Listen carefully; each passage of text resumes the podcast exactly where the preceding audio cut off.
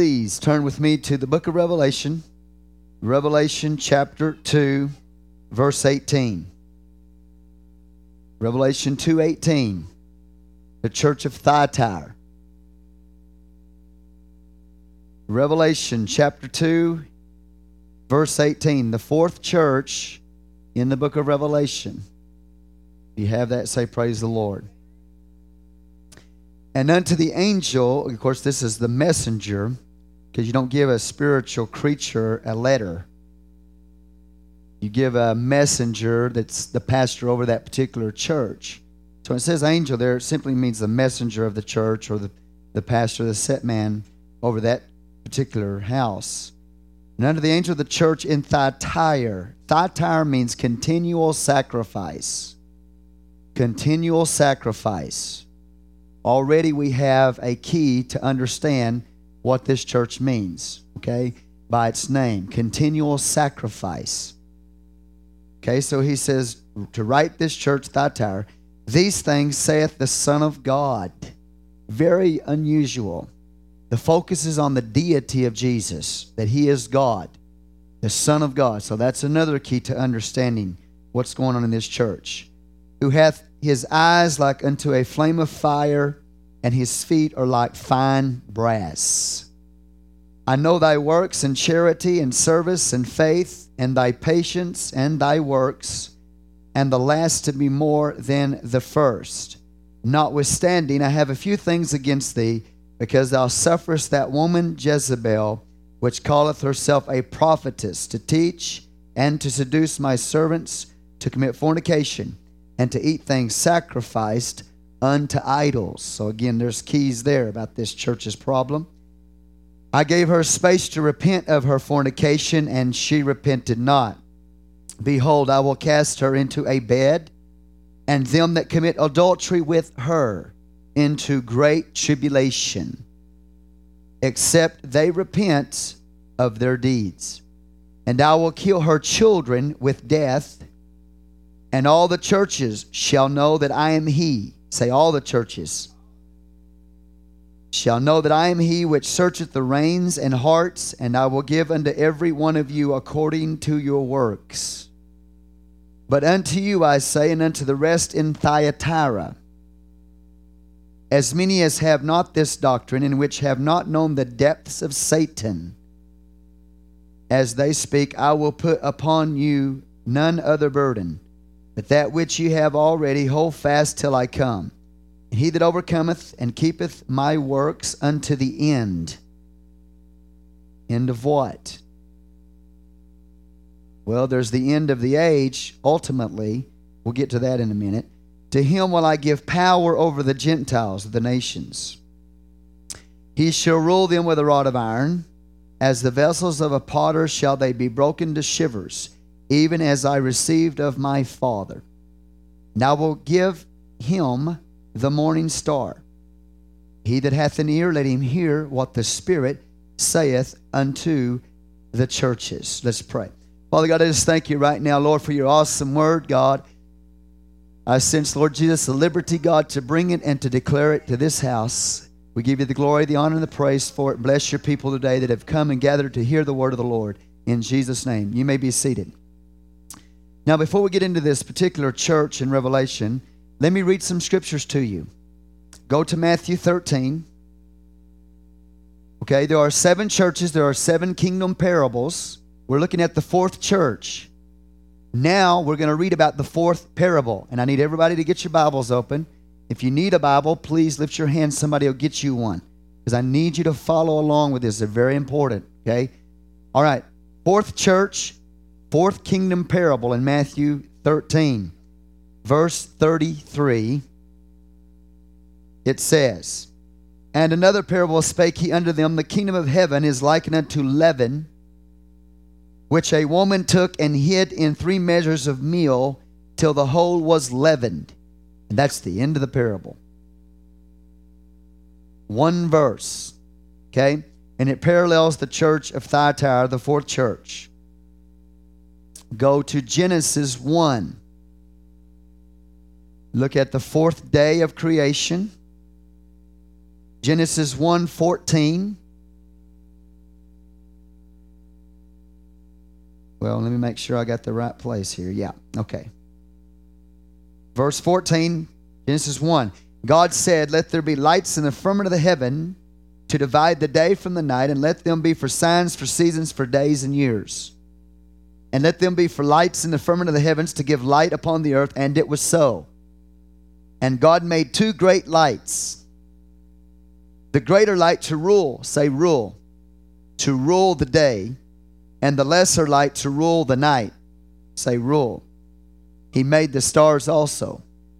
And God set them in the firmament of the heaven to give light upon the earth and to rule, say rule, over the day, over the night, and to divide the light from the darkness. And God saw that it was good.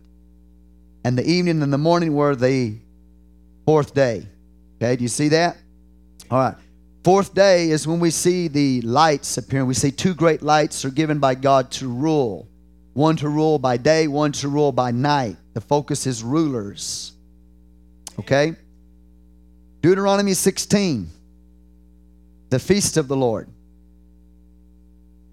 Deuteronomy 16, verse 16.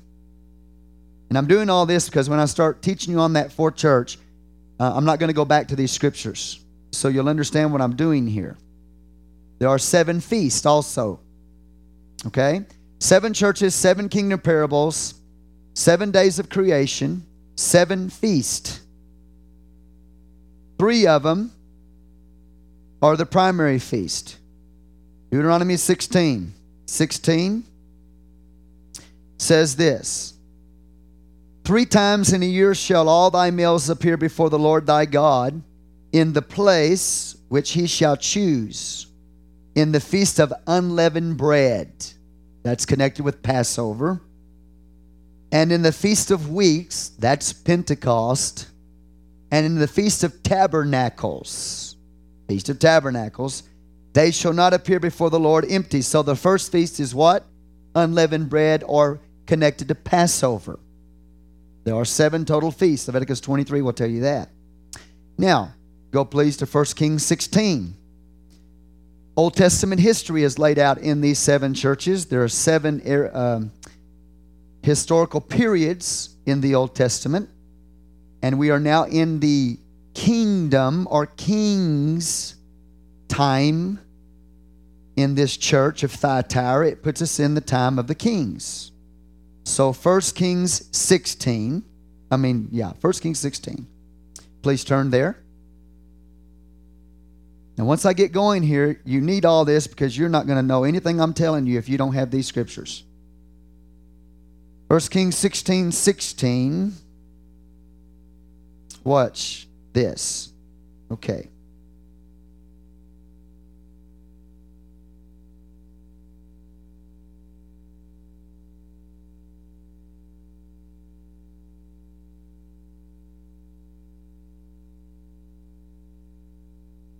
First Kings, let me find it. It's about Jezebel. Is it 31? Yeah, yeah, it's 31. I'm sorry. Okay, 1 Kings 16 31. It came to pass as if it had been a light thing for him to walk in the sins of Jeroboam the son of Nebat, that he took to wife Jezebel, the daughter of Ethbaal, king of the Zidonians, and went and served Baal and worshiped him. Okay, so the king of Israel took a woman by the name of Jezebel, who is a worshiper of Baal. She's a Zidonian princess. The Bible says, and went and served who? Baal, and worshiped him. What is happening here is we have a mixture. Now, the king of Israel is now going to mix the worship of God with the worship of Baal. Okay? Verse 32 He reared up an altar for Baal in the house of Baal, which he had built in Samaria. So he literally built a house for that false god. And Ahab made a grove, and Ahab did more to provoke the Lord God of Israel to anger than all the kings of Israel that were before him. Got it? Okay, so Jezebel, King Ahab married her. She is a priestess of Baal. And he began to worship Baal and mix the worship of God with the worship of Baal. Now go to Genesis 10. And it all starts in Genesis 10 as far as false religious systems are concerned. Genesis 10, the Bible says in verse 10, uh, verse 9, let, let's back up. Let me find the verse. Okay, verse 8. Cush begot Nimrod. He began to be a mighty one in the earth. He was a mighty hunter before the Lord, or literally against the Lord. Wherefore it is said, even as Nimrod, the mighty hunter before the Lord. Now, Nimrod, when I when we read about Baal worship, we're talking about Nimrod worship. Because Baal is just another name for Nimrod. Okay? So we have this man in the earth named Nimrod. He is against the Lord. The beginning of his kingdom was in where? Babel, which was in where? Babylon. And Erech and Akkad and Calneh in the land of Shinar, that's Babylon. Out of that land went forth Asshur and builded Nineveh, the habitation of the sun. Nineveh means habitation of the sun. And the city Rehoboth and Calah. Okay, so now you're familiar with Nimrod, right? He is mighty in the earth. He's a, he's a powerful ruler. He's against God. His kingdom is located in Babylon. Okay? Genesis 11. The whole, whole earth was of one language and one speech. Now remember, um, this is after the flood, about two, three hundred years after the flood. It came to pass as they journeyed from the east that they found a plain in the land of Shinar. They dwelt there. They said one to another, Go to, let us make brick, burn them with burn them thoroughly. And they had brick for stone, and slime had they for mortar.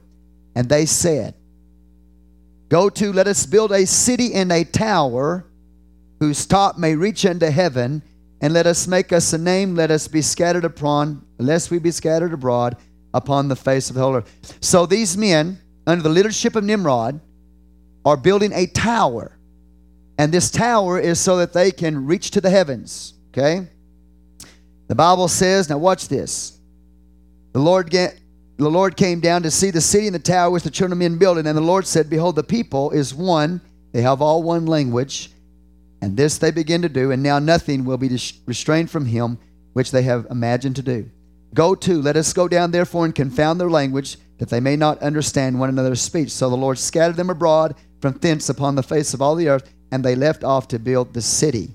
Therefore is the name of it called Babel, because the Lord did there confound the language of all the earth and from thence did the Lord scatter them abroad from the face of all the earth. So what we have here, what is happening very early, about two to three hundred years after the flood, is a man who is trying to establish a one world government, establish a one world religious system, and a one world economy.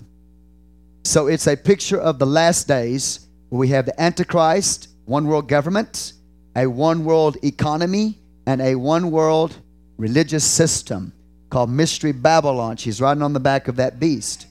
And so this is the roots of all that's going to take place in the future. Genesis and Revelation go together. Genesis is the seed, Revelation is the fulfillment of it. Okay? All right, so now do you understand who or what Babel is, what the Tower of Babel is? That was the center of their worship. There was a man by the name of Nimrod. He is the first type of Antichrist. He's the world government, world leader. He had a wife named Semiramis, who had a son named Tammuz. Semiramis claimed that Tammuz was the reincarnated Nimrod who had died, who had been slain by a wild boar. Okay?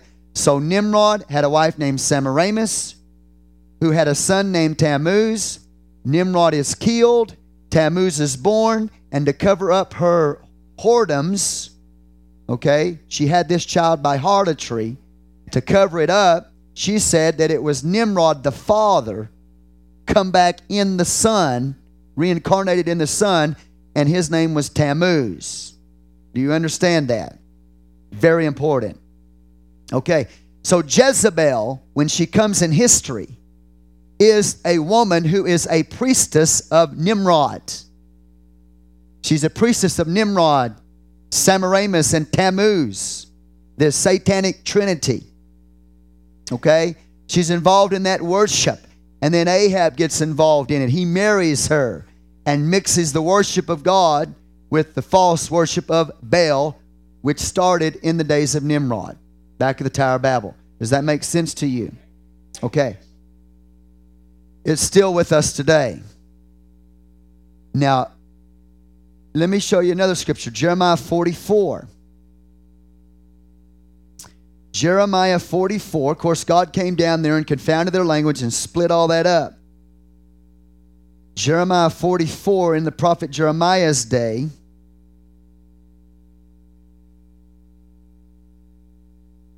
I'm giving these scriptures for a reason because I, a lot of the things I'm saying, I, I know some of you are new and have no idea what I'm talking about.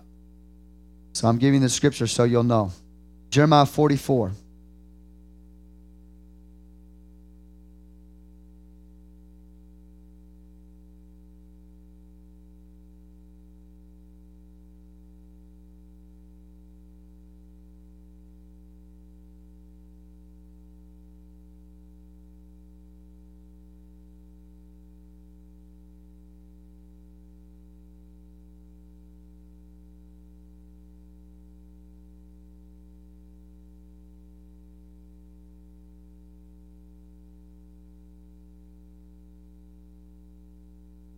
Okay, here we go. Let's start with verse 17. But we will certainly do whatsoever thing goeth forth out of our own mouth to burn incense unto the Queen of heaven. The Queen of heaven is none other than Nimrod's wife. When you talk about the Queen of heaven, you are talking about Nimrod's wife or Semiramis. So they are burning incense unto the Queen of heaven and to pour out drink offerings unto her as we have done. So they have a, a mass that is associated with her worship. They burn incense unto the Queen of Heaven. They pour out drink offerings unto her. It's a non bloody sacrifice, as we have done. And we and our fathers, our kings, our princes in the cities of Judah and in the streets of Jerusalem, for then had we plenty of victuals and were well and saw no evil. They said, as long as we were offering incense to the Queen of Heaven, and offering these drink offerings to her, we were blessed. But since we left off, so you can see the mixture of Baal worship in God's people or in God's congregation. And they're very confused because they say that this is a blessing to them. Verse 18 But since we left off to burn incense to the Queen of Heaven and to pour out drink offerings unto her, we have wanted all things and have been consumed by the sword and by the famine. And when we burned incense to the Queen of Heaven and poured out drink offerings unto her, did we make her cakes to worship her? Cakes to worship her. Say with me, cakes to worship her. Okay, so we've got a uh, we got an offering here. We've got a non-bloody offering here. We have a bread offering, a meal offering. Catch it. A meal offering and a drink offering. You get it? Hold on to that, please. You need all this. Uh, they pour out drink offerings unto her without our men. Then Jeremiah said unto them, All the people to the men and to the women and to all the people which had given him that answer, saying, The incense that you burned in the cities of Judah and in the streets of Jerusalem, ye and your fathers, your kings, your princes, and people of the land, did not the Lord remember them, and came it not in his into his mind, so that the Lord could no longer bear because of the evil of your doings? And because of the abominations which you have committed. So he called the offering of these drink offerings and this these cake offerings to the queen of heaven as an abomin they were an abomination to God. Okay? Therefore is your land a desolation and an astonishment and a curse without an inhabitant at this day. So they were worshiping the queen of heaven, offering her a non-bloody sacrifice or a mass. Go to Ezekiel chapter 8. Prophet Ezekiel. Jeremiah is a pre exile prophet. Ezekiel is an exile prophet. He's a prophet that went into captivity with them. Ezekiel chapter 8. Now I'm going to read to you about, I read to you about the woman, the queen of heaven. Now I'm going to read to you about the son of this woman and also the father or Nimrod. the husband of the woman and the so called father of Tammuz or the son reincarnated. Ezekiel chapter 8. All right, so these are the problems they were having in the days of the prophets. Ezekiel 8, let's start there in verse 5. Then said he unto me, Son of man, lift up thine eyes now the, the way toward the north. So I lifted up my eyes the way toward the north, and behold, northward at the gate of the altar, this image of jealousy in the entry. He said, Furthermore unto me, Son of man, seest thou what they do, even the great abominations that the house of Israel committeth here, that I should go far off from my sanctuary. This is why he left them. But turn thee yet again, and thou shalt see greater abominations. All right, amen. He brought me to the door of the court. When I looked, behold, a hole in the wall. Then said he unto me, Son of man, dig now in the wall. And when I had digged in the wall, behold, the door. He said unto me, Go in and behold the wicked abominations that they do. So I went in and saw, and behold, every form of creeping thing, an abominable beast. This is Ezekiel 8:10. Please follow along. And all the idols of the house of Israel portrayed upon the wall round about. Ezekiel 8, verse 11. And there stood before the 70 men of the ancients of the house of Israel, and in the midst of them stood Jaazaniah the son of Shaphan, with every man his censer in his hand. And a thick cloud of incense went up. Then said he unto me, Son of man, hast thou seen what the ancients of the house of Israel do in the dark, every man in the chambers of his imagery? For they say, The Lord seeth us not, the Lord hath forsaken the earth. He said also unto me, Turn thee yet again, and thou shalt see greater abominations. Then he brought me to the door, the gate of the Lord's house, which was toward the north. Behold, there were there sat women weeping for Tammuz. That's called the season of Lent. The season of Lent is when they weep for Tammuz, the slaying of Tammuz, for 40 days prior to his so called resurrection from the dead on Ishtar Sunday. They claim that Tammuz rose from the dead on Ishtar Sunday. Ishtar Sunday. And uh, the, the time before that's called Lent. That's where they put the ashes. That's Ash Wednesday. And that's connected with Tammuz, the worship of Tammuz, the weeping of Tam, for Tammuz. And so that's what they were doing way back in the days of Ezekiel. They still do it today. But they call it Jesus. So we have the mixture of the worship of God with the mixture of the worship uh, uh, uh, with the church today, just like as these days. So we got the women weeping for Tammuz. And then he said in verse 16, uh, let me make sure, uh, verse 15, then said unto me, Hast thou seen this, O son of man? Turn thee yet again, and thou shalt see greater abominations than these. He brought me into the inner court of the Lord's house, and behold, at the door of the temple of the Lord, between the porch and the altar, were about five and twenty men with their backs toward the temple of the Lord. They've turned their back on God. And their faces toward the east, and they worship the sun toward the east. To worship the sun, sun worship is Nimrod worship, it is Baal worship. So now they're worshiping the Father, Nimrod. Okay, you got it? They're worshiping the sun toward the east. Then he said, Hast thou seen this, O Son of Man? Is it a light thing to the house of Judah that they commit them? Now, catch this. We've, we've already seen the offering of a meal offering to the Queen of Heaven with a drink offering. Listen to these very key things. Now we see these men worshiping the heavenly bodies. The sun. We see women weeping for Tammuz. And we see in Jeremiah them offering these offerings to the Queen of Heaven. Okay, so Nimrod, his wife, and her son. And the son's supposed to be reincarnated Nimrod. Are y'all with me up to this point? So now they are worshiping these false deities who are called Baal, who are called, it's, it's sun worship, it's Baal worship. He's known as the God of a thousand names. So any false doctrine, any false religion that's in the world today is rooted in way back in Genesis 10 and 11. Okay? What we need to see, though, is that that Baal worship came into the church. It no longer stayed on the outside, it came right into Israel, it came right into the house of God. And that's what God is showing Ezekiel, the prophet, and Jeremiah. Okay? And guess what? As you know, it came into the church of our day. So, are you clear so far up to this point about what I'm talking about now? Now, in history, when you talk about how this system got into the church, very key in, in uh, people, Simon Magus, AD 45, went to Rome. He was a Baal priest. And the Roman church embraced his teaching.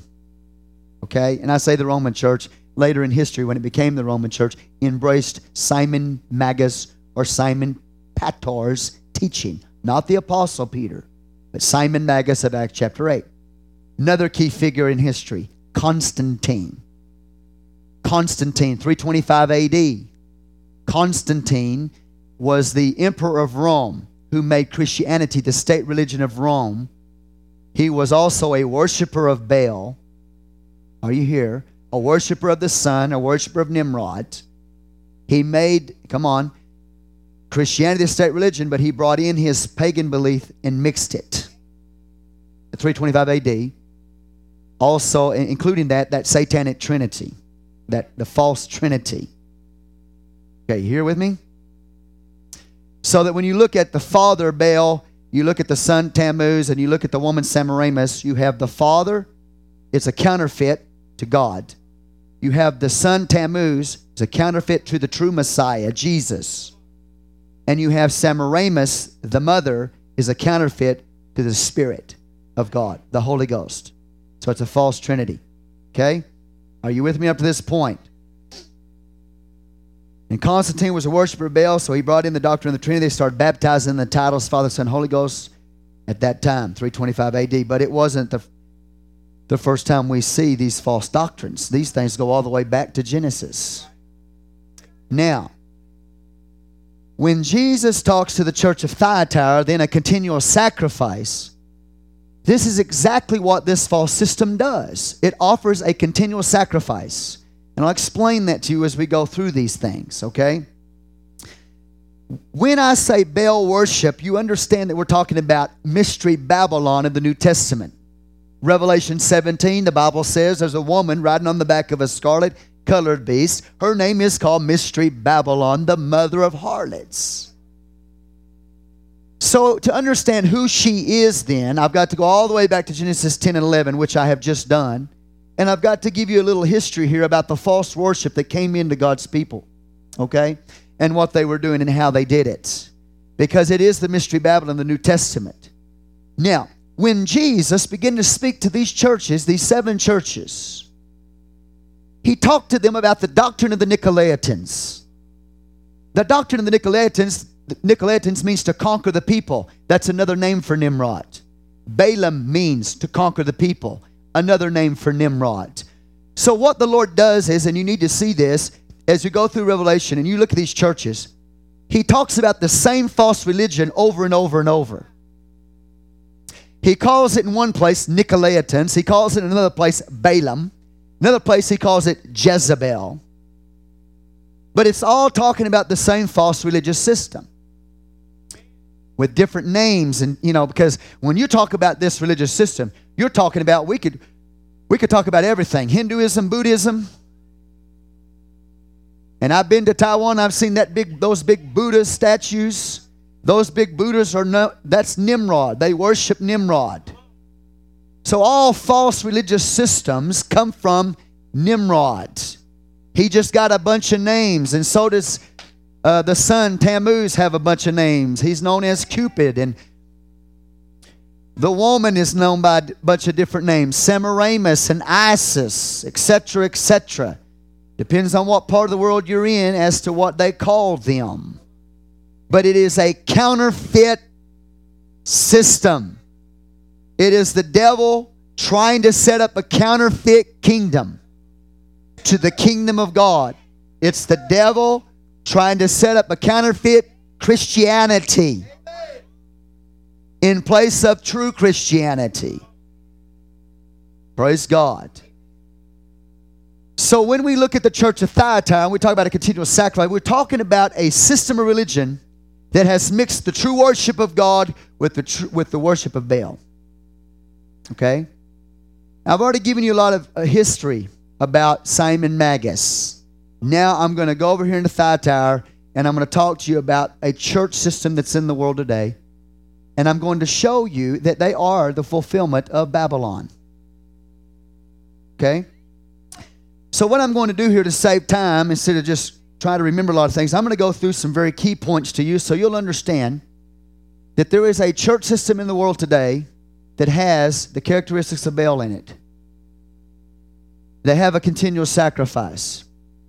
Number one, Peter, they claim that Peter has been given the keys, and I'm not talking about the Apostle Peter. That Rome, the Roman church, recognizes a Peter that has keys. But the keys that this Peter has is not the keys that Jesus gave to Simon Peter. And the keys of Peter are not even the keys of the Apostle Peter, they are the keys of one Simon Pator, Simon Magus, a false priest that the apostles had to deal with in their day. When you say that, you know, the, you talk about the keys, the Pope has keys or whatever, and, and the Roman church has the keys from Peter. These are the keys of Janus and Cybele. When you say Janus, that's just another name for Nimrod. When you say Cybele, that's just another name for his wife. Okay, are you with me at this point? The keys, when a person has those keys, they are the successor to Janus and Cybele. Successors, pagan gods and goddesses. And the cardinals have, or the, the word cardinal, cardo, means a hinge. The Pope is supposed to be the door to heaven. The cardinals are the Pope's helpers. They are the hinge upon which the door swings. Okay? So the Church Roman claims to have the keys of heaven. The Pope claims to have the keys of heaven. He claims to be the door to heaven. And the cardinals are the hinges upon which the door swings. Okay, you with me at this point?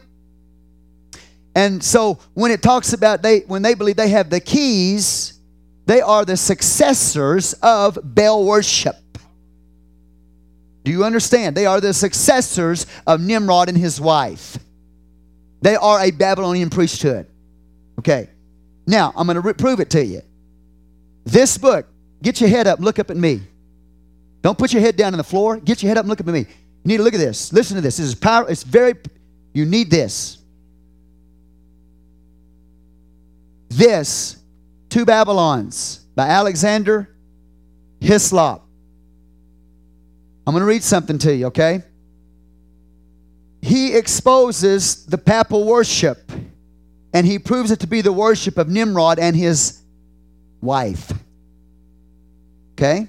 If you can't afford this book, go on the internet, type up philologos.com. It'll bring you up to a, a site where you can read the whole book for free. Get informed. Watch this. Now, if you think I'm I'm strong, I am. Now watch. I am going to first, I'm not going to deal with the, the, the non bloody sacrifice that they commit, but I'm going to read to you about the keys, okay? Very quickly. The keys that the Pope bore were the keys of a Peter, well known to the pagans, initiated in the Chaldean mysteries. That Peter, the apostle, was ever bishop of Rome, has been proved again and again to be an errant fable. The apostle Peter was never the bishop to Rome. It's a fable. But they claim to have the keys of Peter.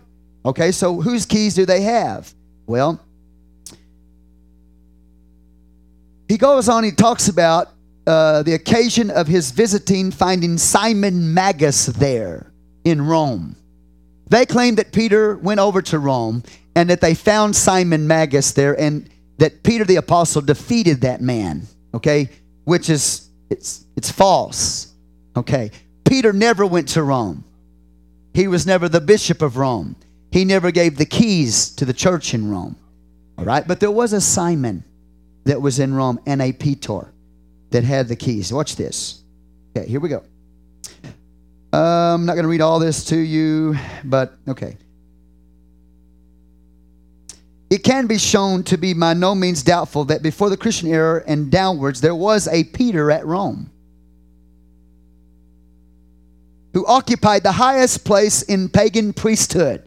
There was a Peter in Rome who occupied the highest place in the pagan priesthood.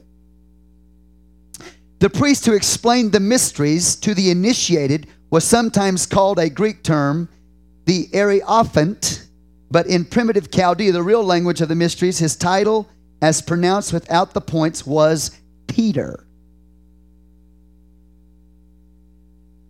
You get it? He's the one that these Peters are the one who explained these Babylonian mysteries. Which means the interpreter. Peter means the interpreter. As the revealer of that which was hidden, nothing was more natural than that while opening up the esoteric doctrine of the mysteries, he should be decorated with the keys of the two divinities whose mysteries he unfolded. Thus, we may see how the keys of Janus and Cybele would come to be known as the keys of Peter, the interpreter of the mysteries.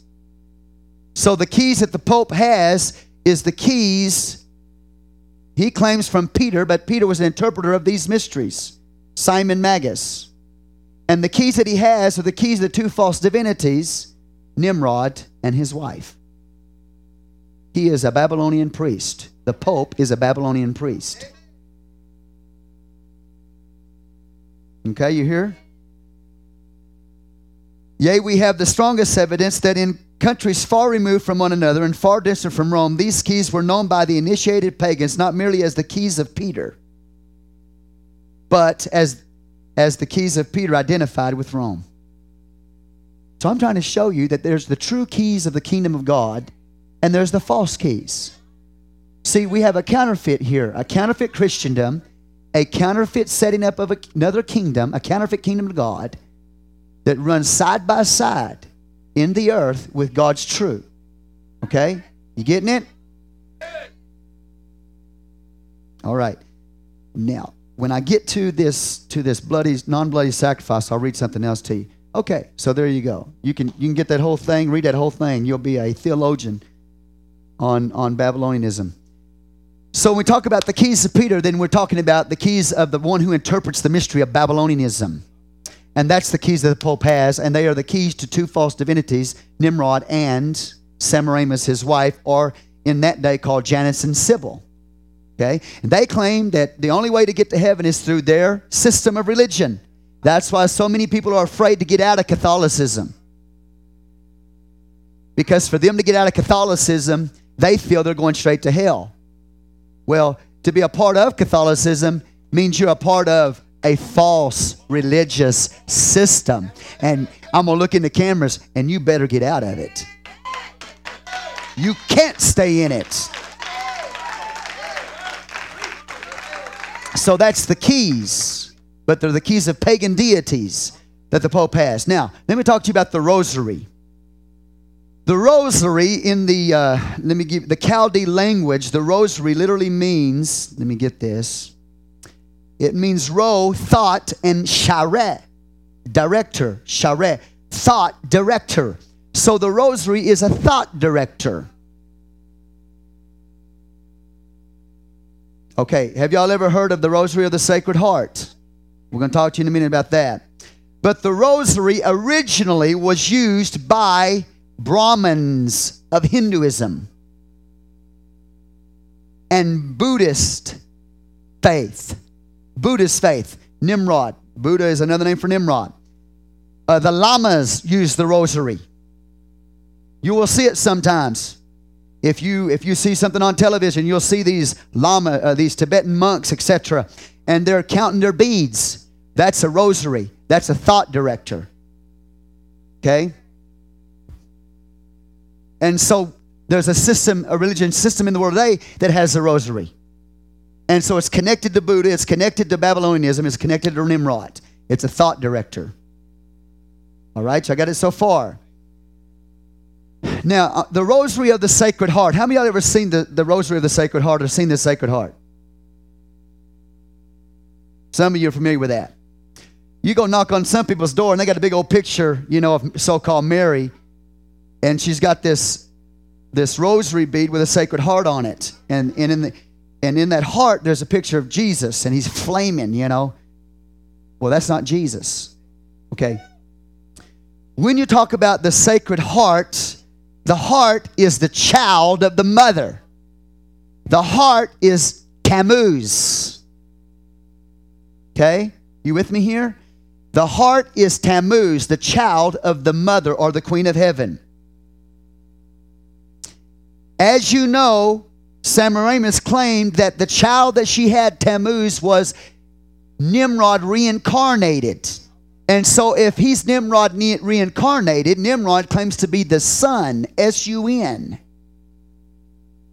So, the heart is the child of the mother, and we see the heart on fire because this is supposed to depict the reincarnated son, Tammuz, who is the, the father or the son. Okay? The reincarnated father or reincarnated S U N. That's why it's on fire like that. Are you with me up to this point? The son is supposed to be the born again father.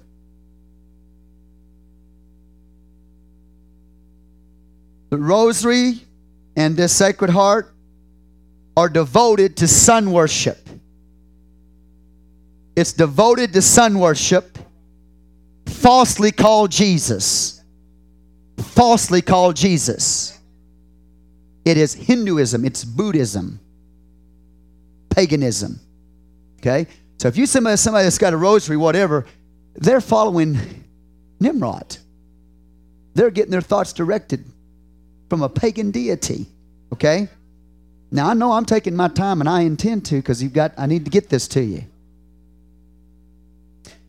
The candles they light in their service are in honor of and worship to the sun god, who they claim to be the light of the world.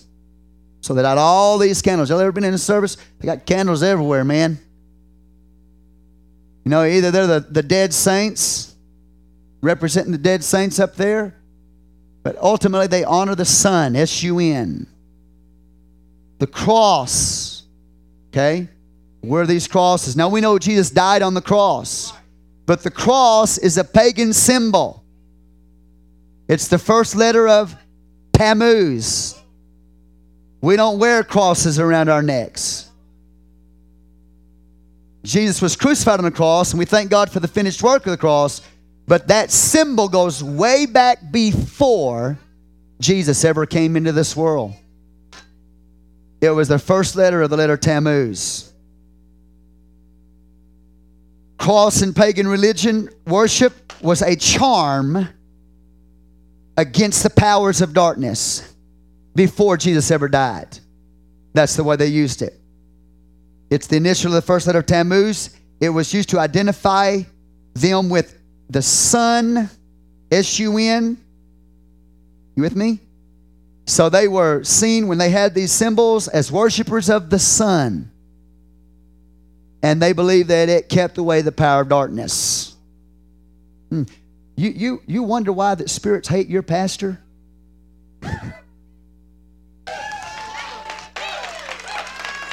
Man, they don't like, see, they don't like this being uncovered.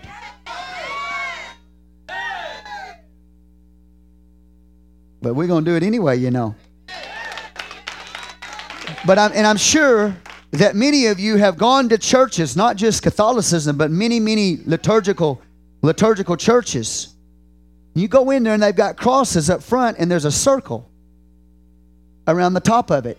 And you look at that, you say, man, that's a strange looking cross. What kind of cross is that? Circle on the top.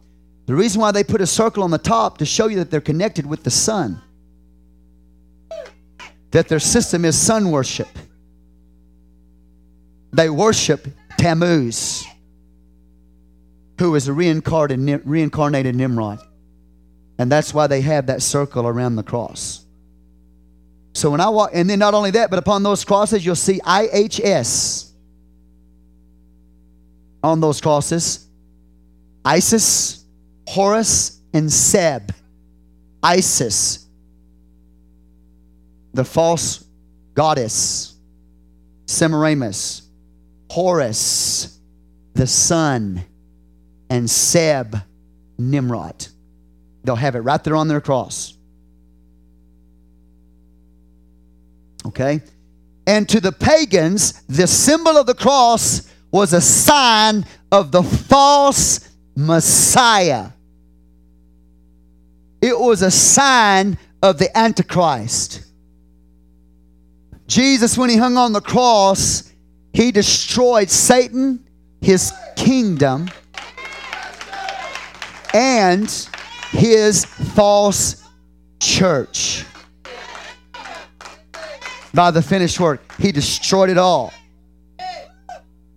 That's why we don't run around with crosses around our neck. Because it's a symbol of the false Messiah. It's a symbol of sun worship. The Pope is known as the pontiff, or the word pontiff means priest of Baal. He is known as the pontiff or priest of Baal. He is called vice God or God on earth. He claims to be God on earth. He is called the vicar of Christ. And the word vicar means substitute to Christ. So he claims to be God on earth and he claims to be a substitute for Jesus. That's why they call him the vicar of Christ. He is kissed on the feet, and that's exactly what they did to all Babylonian kings. They kissed Babylonian kings on the feet. Jesus said, Kiss the Son, lest he be angry with you. You got to worship the Son. If you're not, if you don't worship Jesus, he said in Psalm 2, he said he will be angry with you. And so they bow down and they kiss the feet of this Babylonian king or Babylonian priest called the Pope. Now, I want to have a right spirit about this. I love these people, and you love these people, but I'm very strong against this system. Okay? So if you if you sense a very strong, deliberate firmness and fieriness about me, it's real because it's a false religion that calls itself Christ. But just so you'll know where I'm coming from here, I don't have a hatred toward the people. I do hate the system. I said, I hate the system. But I don't hate the people that are in the system. I, the reason why I'm giving this so they'll come out of that false thing. Okay? Just so you'll know where I'm coming from here. He wears a two headed mitre like thing that's split down the middle, and it is the literally the hat of the fish Dagon. So he is a, a priest of Dagon, and Dagon is just another name for Nimrod. So y'all ever seen the Pope? He's got that, that hat, looks like a fish. Claims to be a fisher of men. No, he's a worshiper of Dagon. Dagon. He's got a, a fisherman's ring on his hand, and that ring links him to pagan worship of Dagon or Nimrod. All right?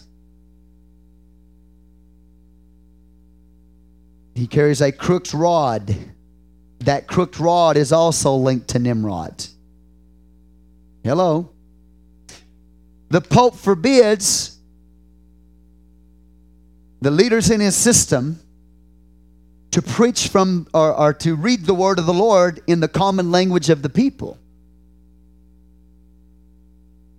Why is that? Because he don't want you to get informed. He doesn't want you to understand. Hello? You ever go to a, a, a service where they're reading? You can't understand a word. Uh, uh, man, they speaking in tongues or what? You know, I, I can't understand a word they're reading, a word they're saying. You know, they're doing all kinds of stuff with their little thing, water, throwing water at you. And, and I'm going, what in the world did he say? He don't want you to know what he's saying. He speaks in Latin. Kind of reminds me when I used to go to the doctor, I'd get a prescription, you know. The only few times I've ever been to a doctor. And he'd write that baby out, and I'd look at it and say, What in the world is that, man? I could never figure out what in the world that was. And I found out he wrote in Latin. Well, that's what the priest did. Well, I'm not saying they all do now, but that's the doctor I had did. Number 10, I want to talk to you about non bloody sacrifice. Okay. When you go and you take a mass, you are taking what they call a non bloody sacrifice. They believe that that wafer turns into the body and that wine turns into the blood of Jesus. But it's a non bloody sacrifice, it's connected to the woman. Now, why is it non bloody? Because they want to portray to you, just as they always did in the mystery religious cult of Babylon, that the mother was more kind than the son. That the mother has more compassion than the son does. So if you want compassion, go to the mother and not the son. And let the mother intercede to the son for you because she's a lot easier to get along with than the son.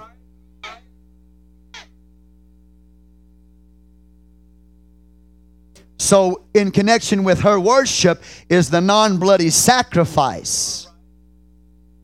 When you take a mass, you are participating and you are really, you are literally receiving a false God into your mouth. And that false God's name is Baal or Nimrod. You are participating in the worship of Mystery Babylon when you go to Mass. Now, notice this. I'm going to just tell you, and I'm going to read some of this out. I don't have time to read it all to you. But notice that it's a round wafer. When Jesus took the bread, he broke it, he didn't make it round. Why do they make it round? Because it symbolizes what they worship, and that's the sun. That's why it's round. And on that wafer has the letters IHS upon it. Isis, Horus, and Seb.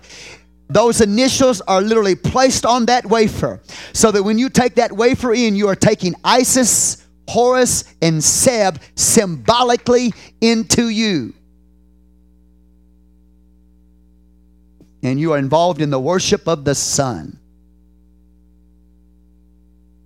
And that's what they were doing in Jeremiah 44, offering bread to the Queen of Heaven and, and uh, drink to the Queen of Heaven. They were involved in a mass, my friend. But see, now they called it Jesus or they call it the Lord's Supper. But it's not the Lord's Supper. Got the initial of pagan deities upon it. Now keep in mind, Jezebel brought this in, uh, she into or mixed that system of religion into the church in the Old Testament. Okay, time of the kings. Now watch, y'all with me still in regard to the pagan characters of the unbloody sacrifice of the Mass, we have seen not little already, but there is something yet to be considered in which the working of the mystery of iniquity will still further appear.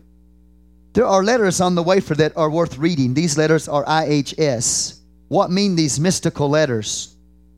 To a Christian, these letters are represented as signifying Jesus um, homonium salvator, Isis homo, homo, homonum, homonum, Salvator, or mean Jesus, the Savior of men. But let a Roman worshiper of Isis, for in the age of the emperors there were innumerable worshippers of Isis in Rome, cast his eyes upon them. And how will he read them? He will read them, of course, according to his own well known system of idolatry Isis, Horus, and Seb. That is, the mother, the child, and the father of the gods in their words the Egyptian Trinity. He goes on and says, the Egyptian Trinity. Are y'all still there? So, this non bloody sacrifice offered, or the Mass that was offered to the Queen of Heaven, was called by Babylonian priest. She was called the mediatrix, mediator between God and man but it has nothing to do with the Lord's Supper. The wafer is a symbol of the sun, and the letters upon it literally tell you the false deities that you're worshiping. Okay? Purgatory. And then I'll get in here in Revelation and I'm going to show you how this fits. Purgatory and prayer for the dead. Another point. It was taught by the Roman Catholics, but Plato, who was born 427 BC, believed in the doctrine of purgatory. Okay? He taught the doctrine of purgatory. Now, in this system, they pray for the dead and they preach the doctrine of purgatory that you can literally bring an indulgence and indulgence by money or whatever, and you can bring that person out of a place called purgatory, a mediator place between heaven and hell, a place of suffering that everybody goes to. Even, even the Pope goes to purgatory when he dies. Mary, Mother, um, Mother Teresa, when she died, went to purgatory in their doctrine. It doesn't matter what she did in this world, okay? She still went to purgatory and they still had to pray her out of purgatory. They have prayer for the dead to get them out of purgatory, and they offer indulgences, money, etc., to the Roman Catholic Church to get you out of that place of suffering so you can go to heaven. And doesn't matter what position you are in, you have to be prayed out and be paid for. That's all linked to paganism. It's linked to Baal worship, and Plato was a false person. Plato believed in the doctrine of the Trinity, and he taught, he believed in purgatory. Okay. So, those are just a few facts that, that, that prove to you there is a system of religion today that is in churchianity. And throughout these churches, the Lord is warning His church about these false teachings. The doctrine of the Nicolaitans, same thing. The doctrine of Balaam, same thing. Okay? That I just read to you about. Uh, Jezebel. Now he's talking about Jezebel. Jezebel is the woman who brought in the mixture of false worship, Baal worship, into the worship of God, brought it in to the church, so to speak. Okay? So when I look at Thyatira, the word Thyatira literally means continual sacrifice. And so that's what they do when they gather in a, in a church. They believe that when they receive that Mass or they participate in that Mass, that uh, the sacrifice is taken over and over and over again for them. They're literally taking the body and blood of Jesus. Am I right? Anybody, any Catholics, former Catholics out there? Am I telling the truth tonight? I'm just making this up. It's a continual sacrifice. But remember this in Acts chapter 16, we had a true church established in Thyatira. A woman by the name of Lydia came into the kingdom of God there in Thyatira. She was a seller of purple. But we see here, this church has been caught up in the paganism or the Baal worship that's in that world uh, in that day. Asia Minor is modern day Turkey. That's where these seven churches were located. Okay, now, are y'all with me here? My Lord. Now, watch this. He said, These things saith the Son of God. Why does Jesus focus on the fact of his deity?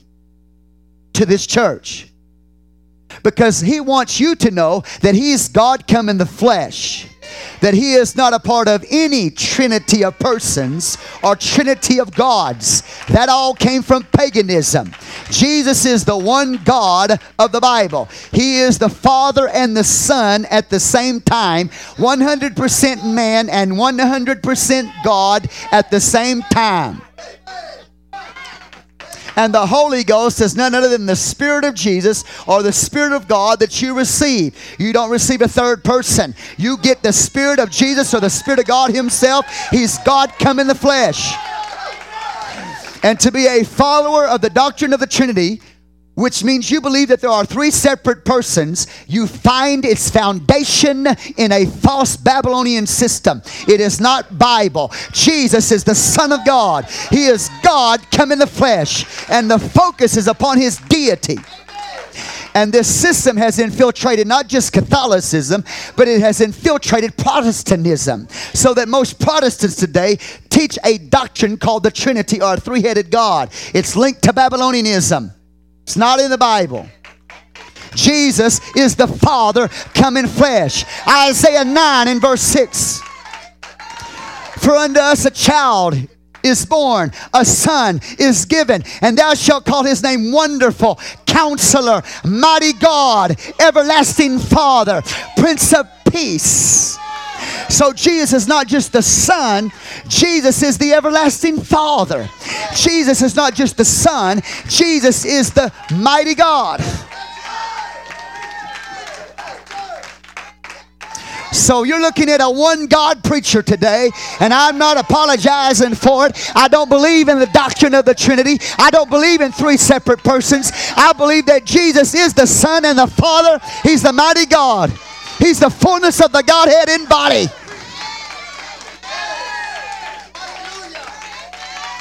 And so the focus, the emphasis upon to, to this church is his deity. He's the mighty God in Christ. And he's not the false Messiah, he's the true Messiah. He's the true Savior of the world. He's the one who brought in the true kingdom of God. And there's a true Christianity that you can be a part of. But you can also be a part of a false Christianity, a false church system, and a false kingdom if you want to be. But I'm here to tell you today, to give you the truth today, to set you free. Because the truth will make you free, the truth will set you free.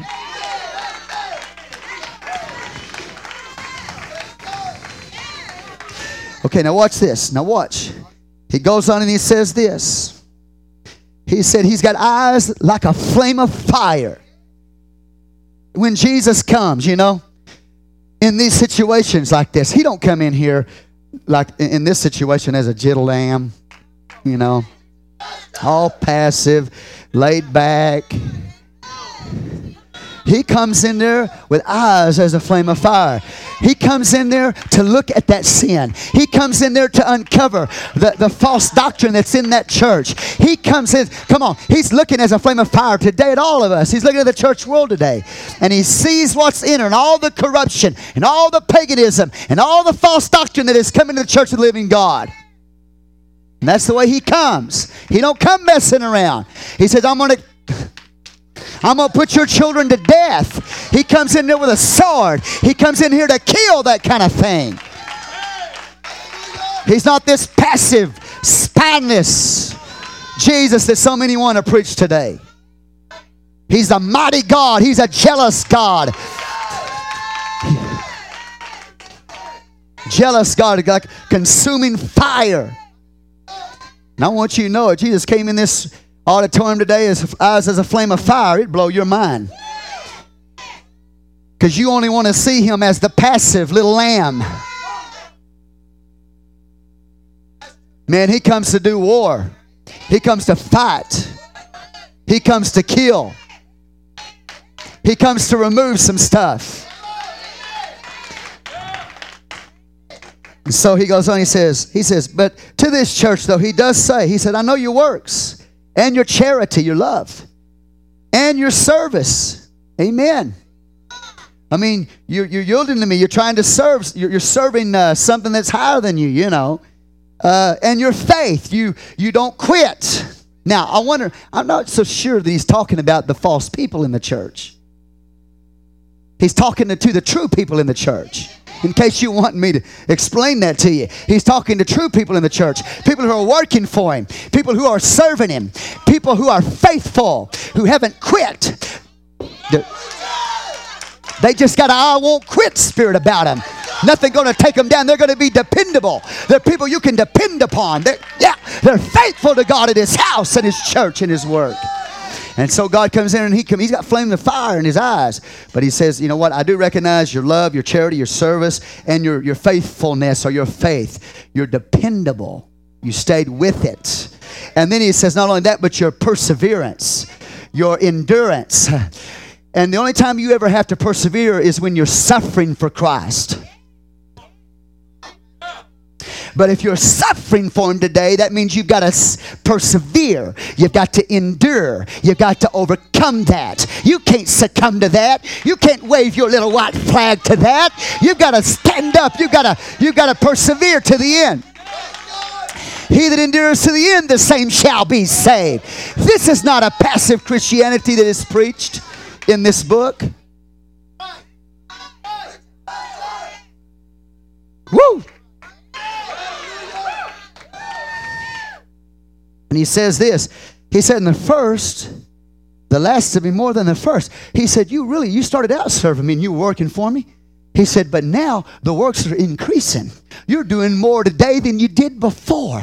He said, I knew what you did before by way of service to me, but now your service is greater today than it was at the start. But then he says, I've got something against you. Here's the things that you're doing right. Amen.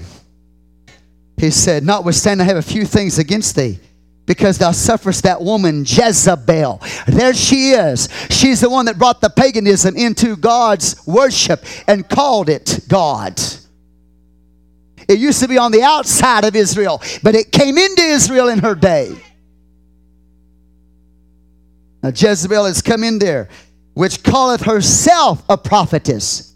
She's a self called woman. She's not called by God. She's a self called woman. She's a Jezebel. Hello, somebody. And what is she doing? She calls herself a prophetess. Well, that's linked to Simon Magus. He called himself an apostle, and his, his so called wife called herself a prophetess. So we're still linked to the same thing here.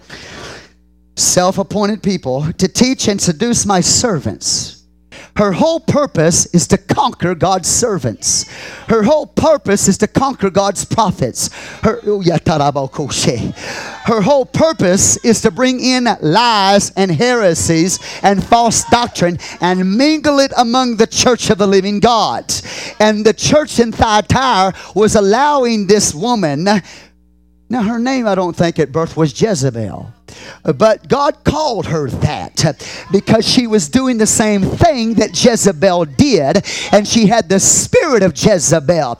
Jezebel had long died and was gone, eaten by the dogs by a violent death. She had long gone, but her spirit, the spirit that controlled her, moved into that woman in the church of Thyatira and that church let her stand up and preach her false doctrine and lies in that congregation. And God stepped in there, Jesus, with a flame of fire in his eyes. And he said, I've got something against you. Because you suffer that woman, which calls her Jezebel, who calls herself a prophetess, to seduce my servants and to commit fornication, spiritual immorality, spirit, fornication, spiritual illness, and is is the is the cause fornication. See, you can fornication against God two ways. Physical, physical fornication by, ha- by having a physical immoral sexual act, or you can commit fornication spiritually by turning your back on and becoming faithful to Jesus, Jesus Christ getting, and getting caught up in that false religion, religion. Then you become the same as she was. Now watch this. Are y'all awake? Now, so it was creeping into the church of Thyatira, and they were letting it in. Now, in case you don't know it, we're living in, a, in an age right now where even oneness churches, Jesus' name churches, and holiness churches are letting things go. They're letting. They won't stand up and preach the truth, many of them, because they're afraid to do so. Okay, when we talk about Jezebel, and we're not just talking about a historical Jezebel in the days of the kings. We're not just talking about a woman that Jesus called Jezebel in the, in the time of this church in the first century AD in modern day Turkey. But we're also talking about a Jezebel in, you, in between your ears. Because your woman is your soul. Your woman has to become, your woman has to become the bride. She has to be saved. This Jezebel, this woman that's my mind has to be saved. My spirit's already saved. My soul is being saved. My body will be saved. Right now, my woman, because I'm willing to repent, I'm willing to change. I'm willing to say, okay, my soul is a harlot. My soul is against God. My soul is full of all filthiness, and she's committing fornication with the kings of the flesh. And by the way, there's 18 kings of the flesh that the woman loved to commit fornication with. So my woman, my soul loves to commit fornication with the kings of my flesh. 666, 18 kings of the flesh. So every one of us have a king. Of Babylon inside of us, the fallen nature. And every one of us have a Jezebel in us, and that's uh, your soul that needs to be saved. But I'm looking at people who are willing to change, who are willing to repent and not walk as a harlot, but become the bride of Jesus Christ and to overcome that spirit of Jezebel, that woman that's in them, that whore that's in them, and that king of Babylon that wants to fornicate with her. Now that's heavy. So now we're not just talking about Catholicism or Protestantism that has allowed false doctrine to come into church. Now we're talking about us individually. And there's a struggle going on, the inside of every one of you to either give in to the whore, your soul, fallen, that wants to fornicate with the 18 kings of the flesh. There's a struggle going on in all of us, including this pastor. In fact, when John saw her riding on the back of that scarlet colored beast in Revelation 17, he wondered with great admiration. And the angel had to shake him and say, John, why did you wonder? I'll show you the mystery of the harlot that rides upon the scarlet colored beast. So when you look, it has an appeal, it has an allurement, it has a temptation to you. It makes even preachers wonder with great admiration. And then God has to come and give you his divine perspective and shake you out of that. So there has to be a continual changing of mind in all of us about what we're yielding ourselves to. We want to stay in covenant with, with the Lord God. Hallelujah. Walk with Jesus. Let Him be the husband in our life and we, the bride of the Lord Jesus Christ. Do you understand?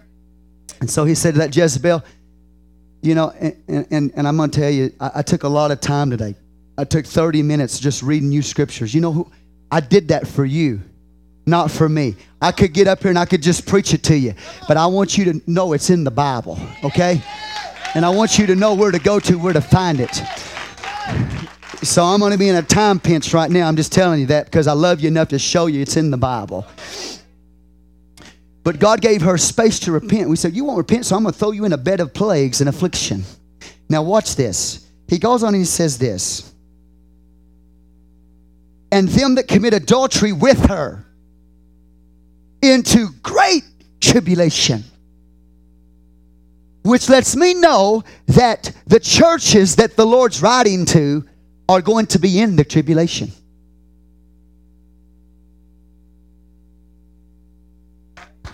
Now, if you're pre trib, you will teach that the false church is the only one that goes into the tribulation period.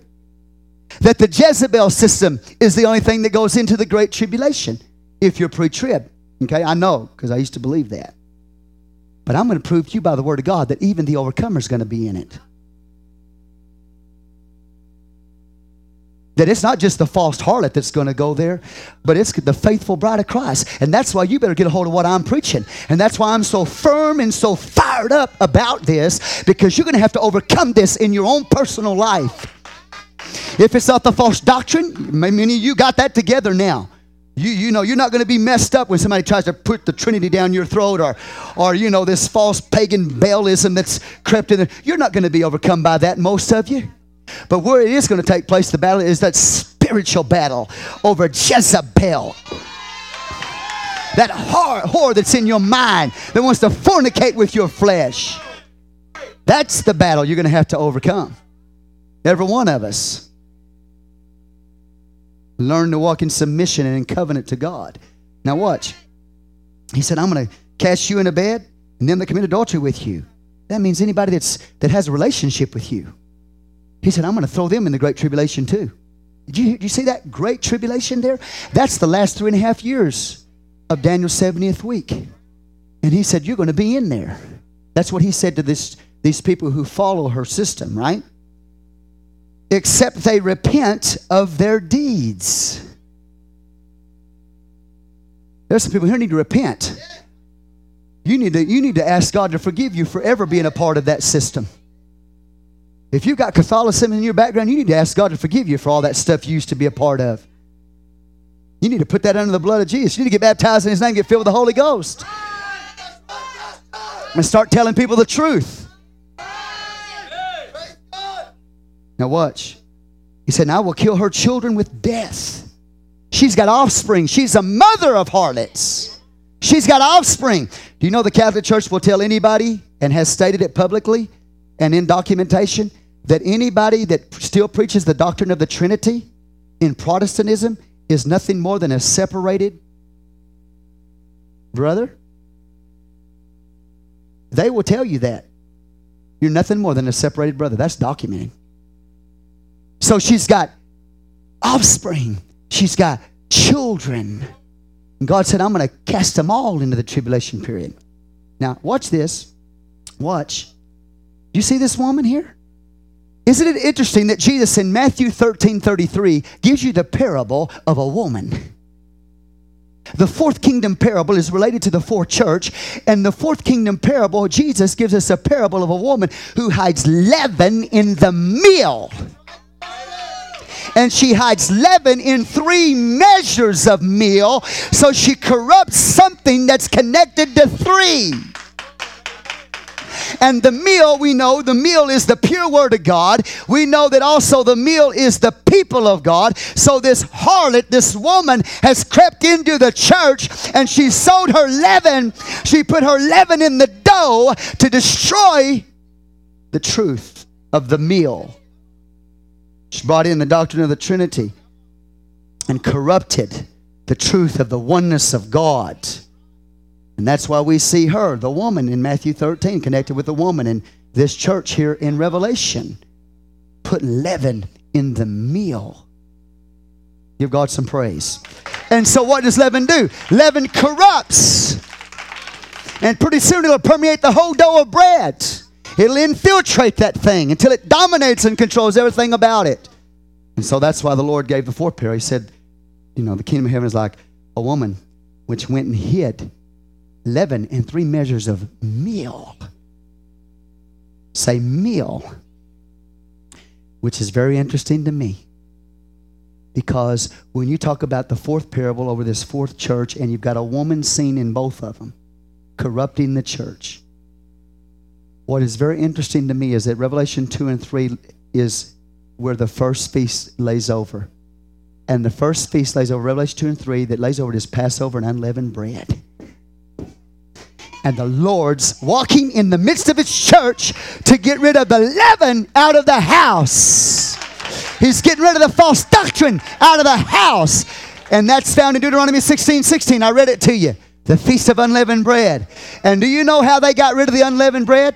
They went through their house and threw out the big loaves first. They got rid of the big sin first.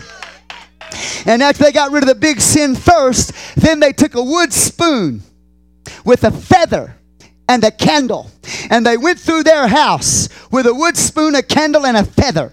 And they would sweep into the wood spoon any leaven that they found. Come on, somebody. And they found the, the leaven by a light called candlelight. And having got rid of the leaven, come on, somebody. That's the way they got rid of it. Now, let me explain to you the symbolism there. Jesus is the light of the wor- world, He's the candlestick, He's the true light. He's the true light that that candle represented in the Feast of Unleavened Bread. He's the true light. His word is the light. The wood spoon represents the wood cross that he hung upon to remove the leaven and to remove the sin. So that woman can try to, she's trying to put it back in there. But the Lord has already removed it by the finished word of the cross when he was nailed to the tree, the wood tree. So he is the light. He is the one who was crucified to the wood. And the feather that they sweep the leaven in, the feather is a type of the Holy Ghost, which you and I have and they would take the wood spoon and the, the candle and they would take the uh, feather and they would wrap it up in a linen wrap and cast it out. You know what? That's exactly what they did with Jesus. They cast him without the gate. He wasn't Come on. He wasn't accepted in the religious world of his day. He went without the gate and was nailed to a cross and became a curse for us so he could remove the leaven. But the woman's trying to bring it back in. But Jesus defeated it on the cross by the finished work. By the finished work, the woman that I'm carrying inside of me can be set free. The leaven that's inside of me can be removed by the word, by the work of the cross, and by the power of the Holy Ghost in my life.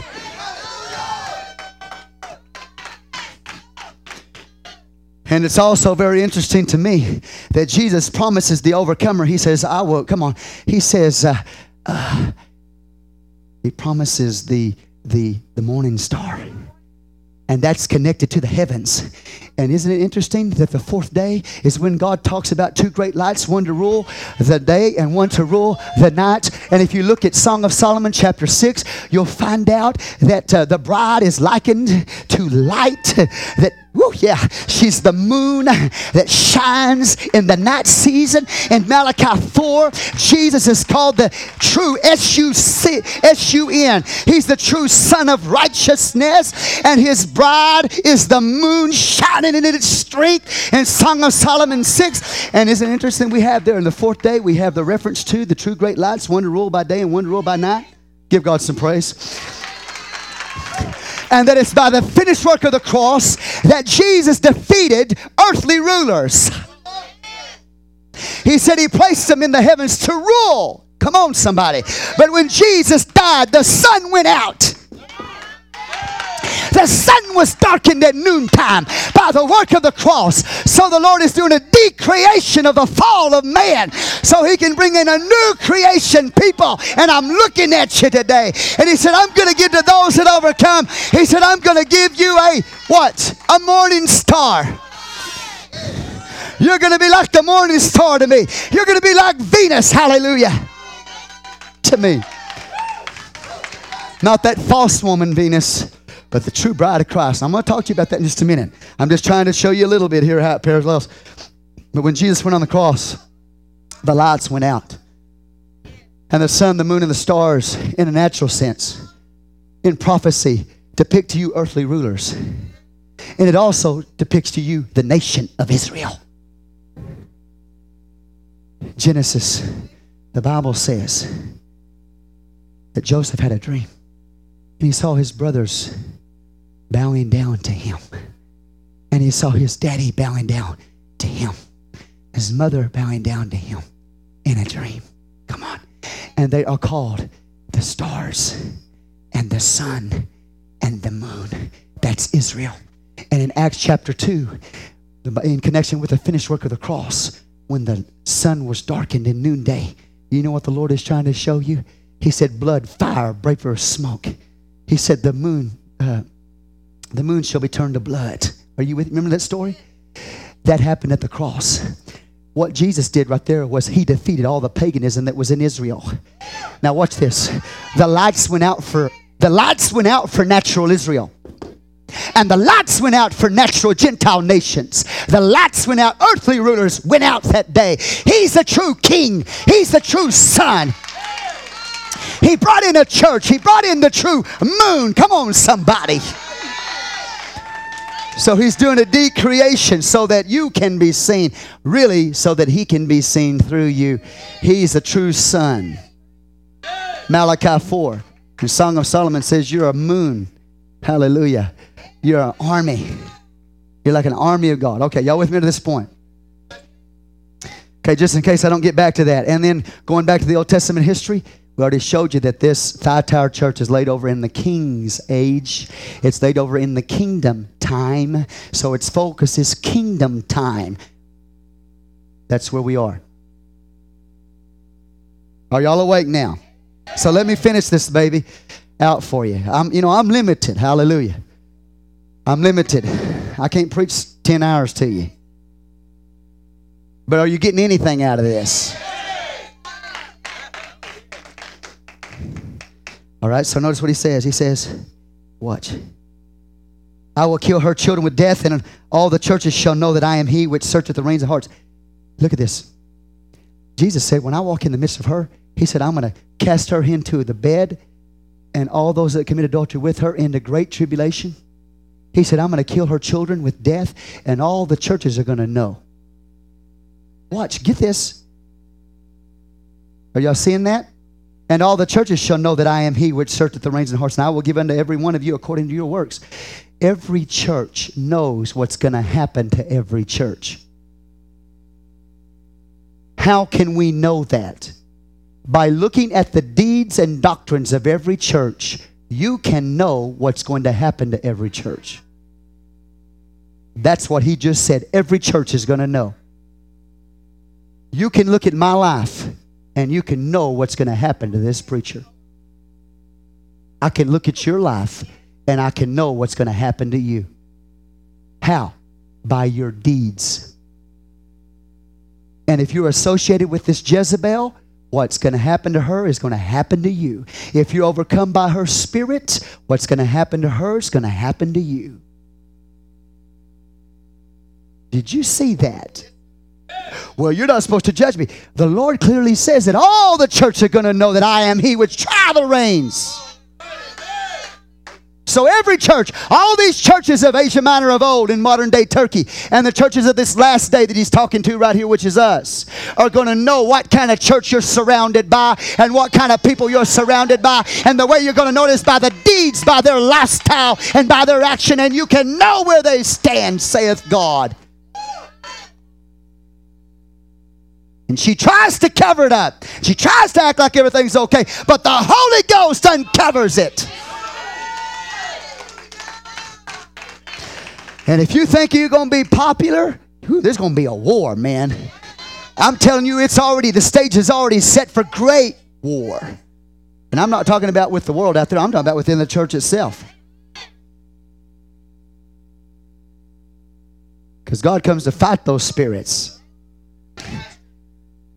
Are you getting this? If you don't believe me, read these churches. To the church of, of Smyrna, he said, persecution. So if you're like Smyrna, get ready for persecution.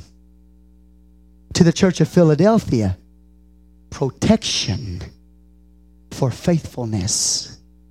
If you're the church of Philadelphia, you know what's going to happen to you protection for faithfulness.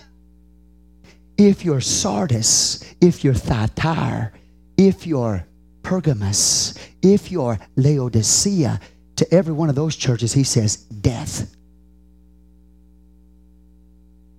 So you can literally determine the direction you're going and what's going to happen to you by these churches.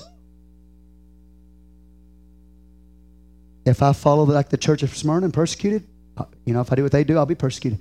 If I'm like Philadelphia, I'll be protected. But if I'm like any of those other churches, those other five churches, I will be killed. I will die. I will not make it. And I know you think that I'm, you know, I look like maybe some Blair eyed John the Baptist preaching at you. But I'm telling you, friend, when you get there, when you get in there, if we are in that generation that's going to see the Great Tribulation period, when you get in there, you're going to find out what true fighting's all about.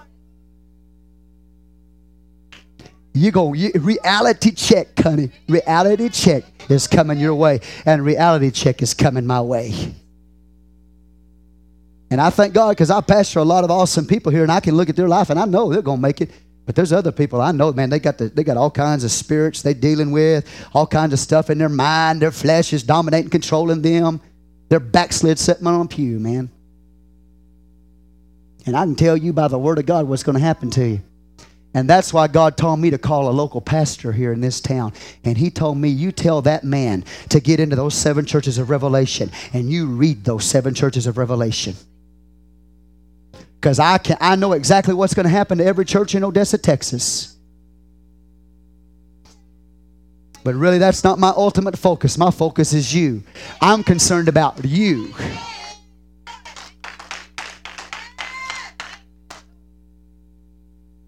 Because when it comes down, it gonna come down, honey. God's gonna let it happen. He's gonna let it be seen.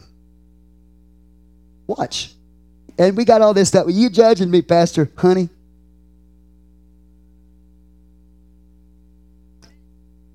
And all the churches shall know. All of them. I'm not going to do this just secretly. He said all the churches are going to know. I am he that searcheth the reins of the hearts. I'm looking on the heart. I'm not looking about that counterfeit, that cover up that she walks around in. I'm looking at your heart, man. I know what's going on in, in the flesh. I know what's going on in your spirit. You can act like everything's okay. You, you can get in denial all you want to. But God said, I'm looking at your heart and I know right where you are. And what's interesting to me, he's already rebuked the pastor or the messenger of this church for allowing Jezebel to come in and take over. He's already rebuked him. But then he starts talking to the assembly itself. That's heavy. When he completely steps aside of that set man and addresses the congregation itself. Because most of the time he speaks directly to the set man, and that set man then delivers the message to the church. But in this particular church, he rebukes the set man and comes to the house and says, This is what you're looking for. And everybody's going to know where you stand. Because I'm fixing to uncover the whole mess. Listen to me, church, and I'm almost through here. I'm not going to get into names here, but there is a man that is respected by many to be an apostle in the earth today. He got a call from a pastor who had been pastoring for 13 years. And this pastor called this apostle up and said, This is going on in my church. He said, I can't believe it. For 13 years, our church has been almost, you know, just unscathed with, with any kind of problems. Like everything was okay, you know, for 13 years. He said, but just now things are beginning to be uncovered. And serpents are beginning to come out. And people's spirits are beginning to be manifest. And that apostle told this man, he said, You're getting ready for a move of God in your house because God comes in there and uncovers hidden devils that are hiding underneath rocks. He said, That church has never one time given me any problems. He said, Now I've got problems. And that apostle said, You know what God's doing? He's uncovering the serpents that are underneath the rocks. And you're looking at a pastor that's made up his mind, honey. You're looking at a pastor that's got a fire burning on the inside of me. And when God starts uncovering those serpents and those spirits that are in his house, I'm ready for it.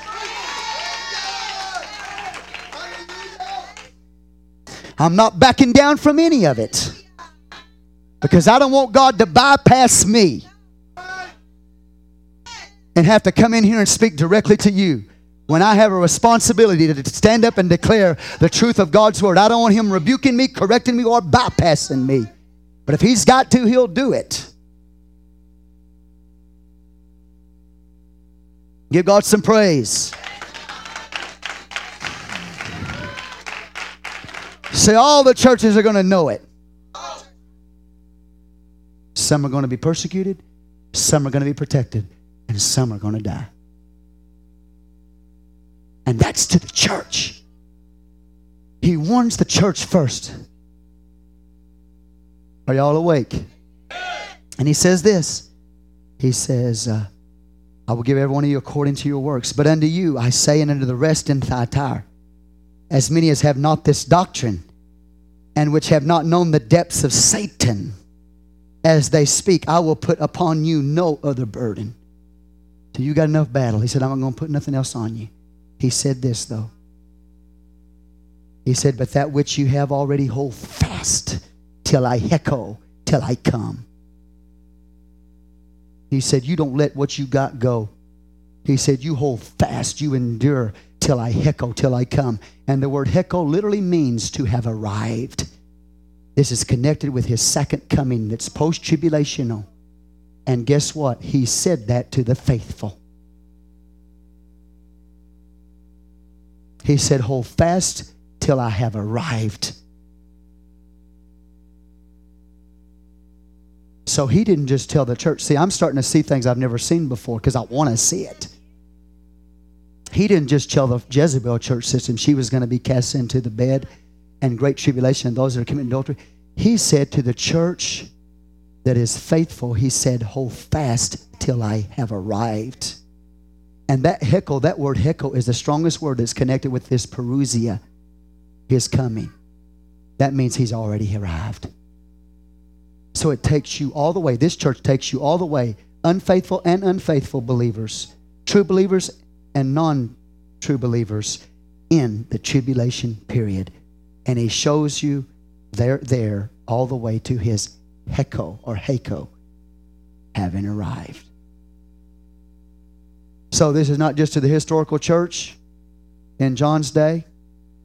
This is to you, the church that will see his heko, his coming post tribulational.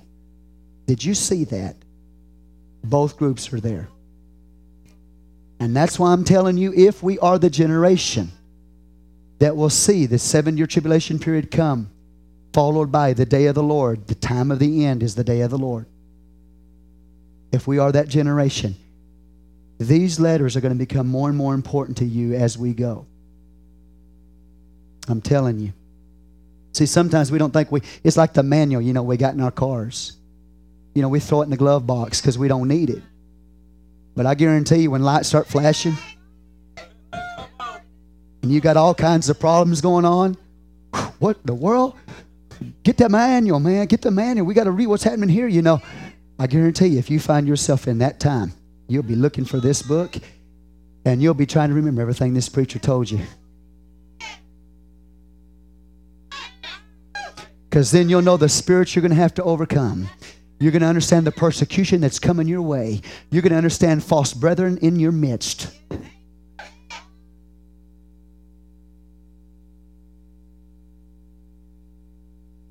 And that's the age we're in right now when God's going to shake everything that can be shaken. He's going to uncover the serpents in the house. I don't know about you, but I'm ready. and, I say I'm not I'm not ultimately ready, but God has been preparing us for a long time, okay? To deal with a lot of stuff. And I got fire inside of me, man. I'm just telling you. You don't really need fire unless something needs to be consumed. And what's going to be consumed is the flesh. There has to be a dying. There has to be a dying to your flesh. You have to, I have to be willing to die to my flesh. What's interesting here is that the Lord says, you know, I know your works, your charity, your love. You walk in love. You got your attitudes right. Your spirit's right. But you've let stuff come in that's not right. You've been flirting. You've been involved in fornication with the world, the devil, and the flesh. Jezebel. If you don't repent, so I'm throwing all of you in the tribulation. I'm going to kill all of her children. But if you repent, watch this. He's an awesome God. Is everybody okay up there? Mm. Mm. This is heavy stuff, isn't it? Mm. He goes on, he says this. Yeah, yeah, hold fast. 25, but that which that, that you have already hold fast till I heko, till I come. And he that overcometh and keepeth my works unto the end. The end of what? Well, if you go back to Matthew 24, the end of the age. And the end of the age is the day of the Lord, which is after the seven year tribulation period. We already studied that. So you've got to be faithful right up to the time of the day of the Lord. He said, if you'll be faithful right up to the time of the end, to him will I give power over the nations. I'm going to set you to rule in the kingdom age. He takes this church all the way through the tribulation period, all the way to the time of the day of the Lord. And so I'm going to set you up to rule in the kingdom age.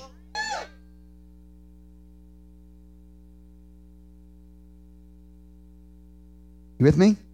Power over the nations. In case you don't know this, let me just give you a little theology course.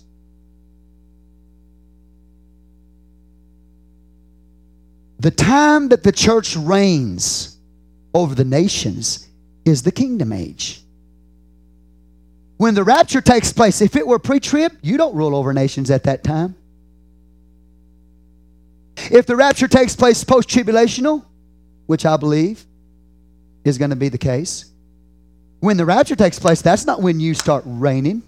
You start reigning over nations in the kingdom age. So he's taking this church all the way through the Great Tribulation period to the time of the kingdom age. And he says, To only those that are overcomers will you rule over the nations. And that only happens in the kingdom age. Now, in a spiritual sense, it's for us today, but I'm talking about in the ultimate sense. I'm Trying to show you something here. Something maybe you've never seen before in your life. And that's that you are being talked to in this chapter 1 and 2, chapter 2 and 3. Now, watch this.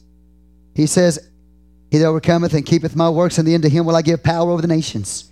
He shall rule them with a rod of iron. Takes you back to Genesis 1 14 through 16. I set the two lights in the heavens, one to rule by day and one to rule by night.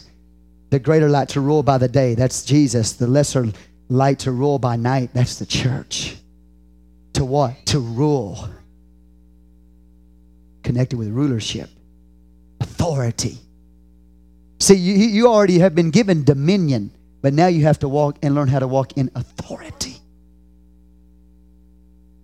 Now, I already have dominion. Now I'm learning to walk in authority. What's this? He that overcometh and keepeth my works unto the end, the end of the age, to him, that's what I believe, to the end of the age, to him will I give power over the nations. You have an end of the Old Testament age, when Jesus brought in a new age, when he came the first time. You have an end of this present age, the church age. Are you with me here? When he, and then followed by the kingdom age. So you have different ages that are in the Bible. And you can preach both of them, but I'm just I'm going to stay here in the ultimate sense. The end of the age. This one, going into the kingdom age. And he that overcometh the words to the end, to him will I give power over the nations, and he shall rule them with a rod of iron. As the vessels of a potter shall they be broken to shivers, even as I received of my Father. I will give him the morning star. Which also takes you back to Genesis, the fourth day. And I'm, I'm closing. Hallelujah. I've already been too long. What is the morning star? Well, if you preach it from a pre tribulation rapture viewpoint, you would say that he will come as the morning star before he comes as the Sun of righteousness to bring in the new day, the kingdom age, if you're pre trib. Because the, the bright morning star is Venus, and it appears just before sunrise. So you have him coming as the bright morning star to rapture us out. And then if you're pre-trib, it's seven years later. And then he comes as the Sun of Righteousness with healing in his rays to set up the kingdom age. That's pre-trib viewpoint. I know it because I used to preach it. I know it very well. But again, timing. You have to look at timing. Is this passage telling me that it's seven years in between? that he's going to come as the morning star and, and as the sun of righteousness, and there's a seven year gap. That doesn't, the passage doesn't teach you that. That's what we read into it. And in case you know what the morning star is, the morning star is Venus. Venus is called by the ancients the bride. You have a contrast the woman of whoredoms, Jezebel, and the bride of Christ here in this passage. He said, You will be my bride. You will be my lady. And guess what she's she is seen in the constellations? The Venus, her house is Taurus. And Taurus has the seven daughters, the Pleiades, in its constellation, in its house. And Venus, her house is Taurus with the Pleiades, the seven daughters. And she's seen kneeling before, come on, seen kneeling before Taurus, her house, and the seven daughters before her, the seven churches. You know who they are? The people out of those seven churches in Revelation that overcame. And here she's seen with the seven daughters just before her. Okay? And she's kneeling down. This is Venus, and she's called the bride. And when she's called the morning star, she is representing she is seen represented as in glory just before the appearing of the Lord. And not only is she kneeling before the, her house Taurus with the seven daughters in front of her, she's naked, in need of clothing. She can't clothe herself. She has to be clothed by him. And, and just above her head, upon her head there's four dolphins. And the four dolphins speak of ascendancy. It speaks of resurrection life. And so we see this woman who's kneeled down to her master, her Lord and Savior, Jesus Christ, who is the bride of Jesus Christ, now having been unclothed, now clothed, now being raised up to sit upon the throne of his glory with him. And it's to and she's right before the seven daughters of the king. So I'm going to tell you something right now, every one of you, every one of you, every one of you, better get a hold of it. Every one of you. I'm looking you in the eyes. Every one of you better get a hold of it. Because the flesh ain't hanging around this house. Because we're not putting up with it. I'm just telling you. I'm just telling you right now. I'm just telling you. Because Jesus is raising up a church in these last days. And it's not people who want to play games, it's people who overcome. And when I say we got to get a hold of it, I'm telling you right now, you got to overcome the whore that's in you, and you got to overcome the flesh that wants to commit fornication with her. If you don't, you will not be the one who is the bright and morning star. You will die the death of the other five churches. And I love you, and I'm bold, and I'm just going to tell you the way it is, because that's, that's the way it is. There ain't nothing flowery in that chapter. He shows you what you got to deal with. He shows you what you got to overcome. He says, do it. He don't say, I'm going to go come in there and do it for you. He says, you do it. And if you will do it, if you'll overcome. He said, these are the awesome promises. And all of us have a nevertheless inside of us. But Jesus is to us everything we need to defeat those spirits in the house. Let's stand. Lord Jesus, I praise you and I worship you right now and I give you the glory and the honor. And I pray, oh God, that this message would go forth, not just to this house, but other houses, God. Father, that the Word of God would literally shake your church into reality. And God, I pray that your Holy Ghost, your Holy Spirit, would move in this congregation mortify the deeds of the flesh, kill the captains, the kings of the flesh, destroy them by the power of your word and your spirit, by the finished work of the cross, by the blood of Jesus. I don't want to be just a professor, but I want to walk in the truth of your holy word if I've got to walk by myself. In the name of Jesus, we pray. Amen. If you got to stand by yourself, would you do it?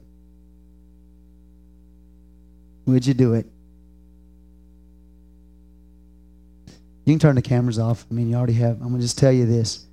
I talked to that pastor on the phone. I said, let me tell you something. I said, Antipas means he stood by himself.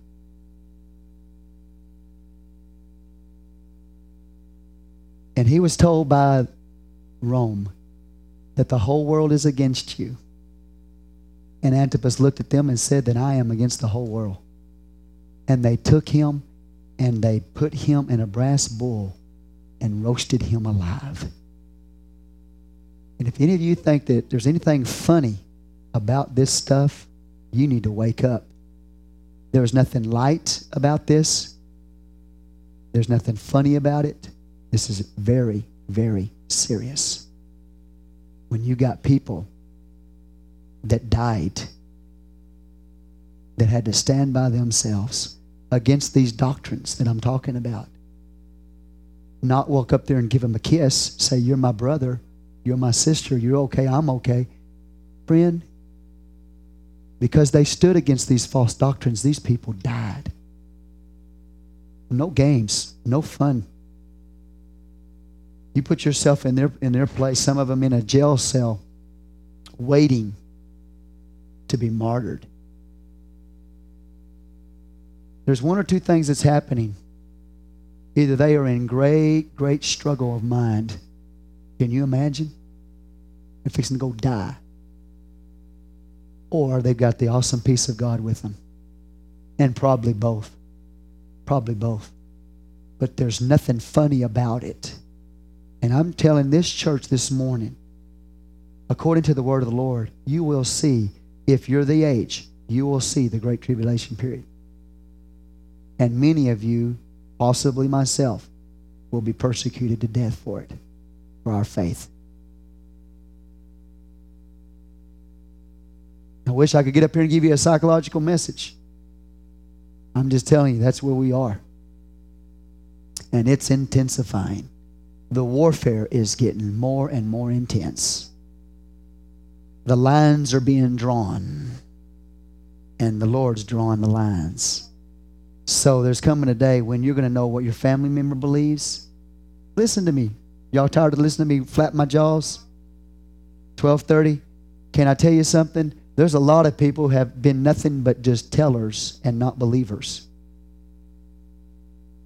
Tellers but not believers. Tolders but not believers. But there's coming a day when God's going to draw the line. And all the tellers who weren't believers are going to die. They're not going to make it. And only true believers are going to rise up, and God's going to make it known.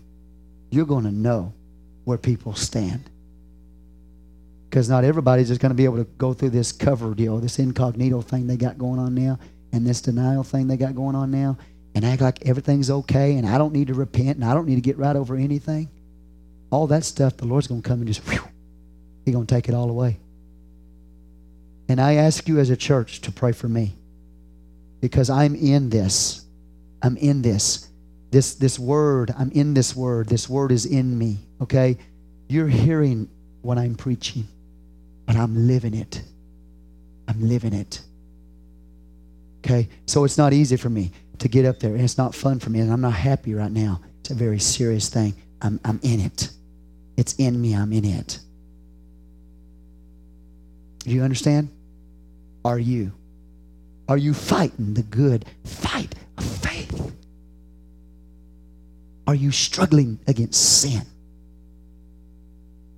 Are you overcoming demon powers of this present age? Are you like Daniel conquering the prince of Persia and Greece? Are you overcoming the stars of darkness? I'm talking about fallen stars. Are you conquering them? Are they afraid of you? Or have you jumped in the bed with them? Are you like Jezebel committing adultery with spirits who know you have a price? They know you got a price. They know. I'm not talking to all of you. Hear me. They know I've got a price if I've got a price. They know what they have to pay to me to commit harlotry and fornication against my God. And they want me to lay down in bed with them at night. They want me to betray my Jesus at night. It's real, man. Real fight, real warfare. It's real. And it's after you, and it's after me. And wants to take you to hell, Brother Randall. You need to shake yourself, my brother. You need to listen to the word of the Lord. You need to get in here and get faithful to God. I love you, and I, I wouldn't talk to you. This is real, my brother. This is real. This is more real than any gang fight you've ever been in, man. It's real. And Jesus loves you. Jesus loves you, man. Get in here. Get in here. You pray for me? yeah, we're going to see. It's fixing to happen. I'm telling you right now. It's it, it, when Jesus comes in here, like he's talking about coming in the church of Thyatira. When he comes in here, it's going to blow your mind who who who uh, who he uncovers in this house. It'll shock you. It's going to blow your mind. It's going to blow your mind.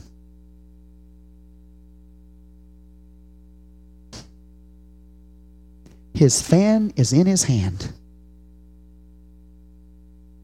He's already begun to do it. He's already fanning the flames. I'm just telling you, man. He's already begun to do it. He's come in here to consume everything in me and you that is not like Jesus. He has eyes as a flame of fire. But I'm glad He loves me because I couldn't handle it. If He came in to destroy me, I'd be dead in a moment. But He's come in here to take out of me everything that's not like Him. And He's doing that because He loves me and because He loves you with an unspeakable love. You'll never know how much He loves you. He loves you so much, He's not willing to let Jezebel take you over. He loves you so much, He's not willing for you to perish and die. He loves you so much, He'll kill everything that's not like Him in you. That's how much, that, if you want to know how much He loves you, He'll send you to your Patmos, the place of your dying, so that you can get a fresh revelation of Jesus. And you can't get a fresh revelation of Jesus if you're still alive to yourself.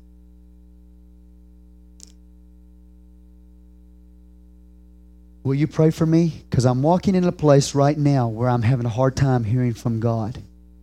And I have not been like that before. It, it, it most of the time, I'm I very quick to hear from the Lord. I know exactly the next step to take, the next message to preach. I'm having a very difficult time hearing from God right now. I need you to pray.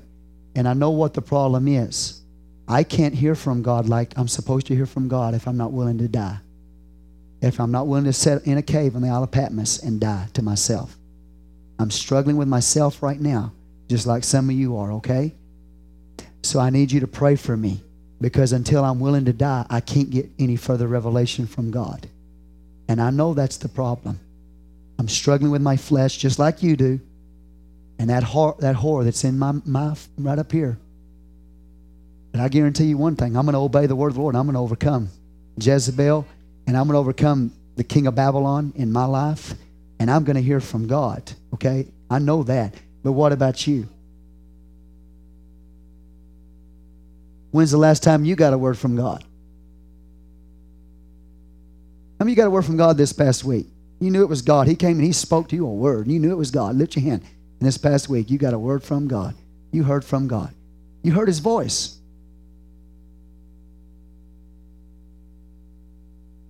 A month. I mean, it's been a month. You, you know, within a month, you know you've heard from God. You got a word from God.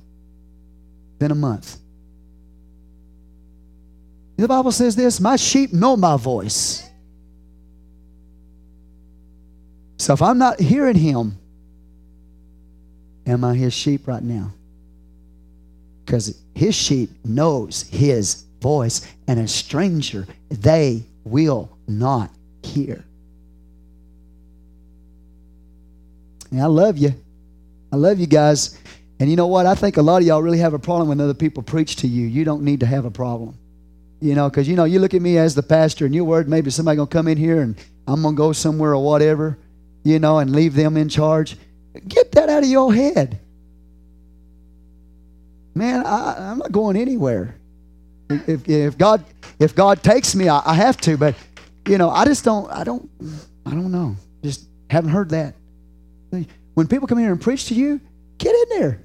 Get behind it. Receive that word, man. That's from God. You got people trying to come in here to help you, not take my place. Or even yours. So stop being stupid. Because you get that attitude, I'll take you out anyway. I'll set you on the pew if you got that spirit anyway. So you'll lose your place whether you, you know, you like it or not. Praise the Lord. But why am I saying this? Brother Mike Gray and his wife are not coming here to take my place. I haven't called them on the phone and said, I'm out of there in a year. I need you, I need to mentor you, get you ready to be the pastor of that church. If you're thinking that, you, you just you listen to spirits, man. You listen to devils. You know, and if you think they come to take your place, you better get yourself in a prayer fasting time. You better start praying fasting for about a week or two till you get over your flesh. Because if you don't, I'll help you get over your flesh. Amen. See, God's setting something up here, isn't He? He's setting something up here. It's going to be really awesome. But he's got to get some stuff out of the way first, you know. Gotta gotta lift up that rock, find that serpent underneath there, and crush him. Watch him wiggle, you know. Just see him wiggling out the side of my foot. Y'all see him? He just he don't want to die. But we're gonna leave our heel on him until he does, man. You think we listen? You think we're gonna lift the heel when he's still got a little life in him? A little life is all he needs. He latch on to you, man. Poof, got you. You dead then. Well, while we got him wiggling, we're gonna hold him down.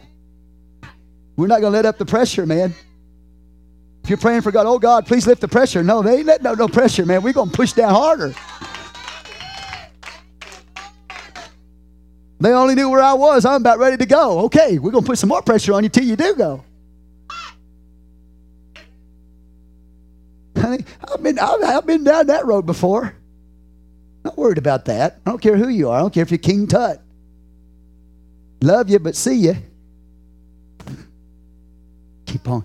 Feel the Holy Ghost say, keep putting pressure, man. Keep putting pressure. They got to go through that sifting process. So that pure meal will come forth. Sister, how many times they sift that wheat, that pure? 13 times, man, they sifted that wheat. Isn't, isn't that amazing? And that's the meal, right? And that's the offering of one of the of the heave offering, the meal offering. The meal offering was so unleavened. There you go, unleavened bread.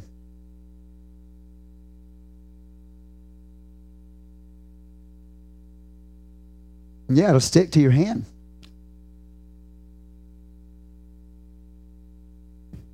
Okay? So that's why the pressure has to continue to be on us because we have to keep going through the sieve. What do you call it? Sieve? The sifting process until we're so fine and nothing hangs on to us. No flesh. No flesh. See, I heard the Holy Ghost heard the Holy Ghost. That's why I ask you how many times they sent it through that process. Because it's not just once or twice or three times or four times, 13 times. Making sure that that, that meal is fine. Go ahead, Jesus. Go ahead. I want to be the pure meal, pure flour. Praise God.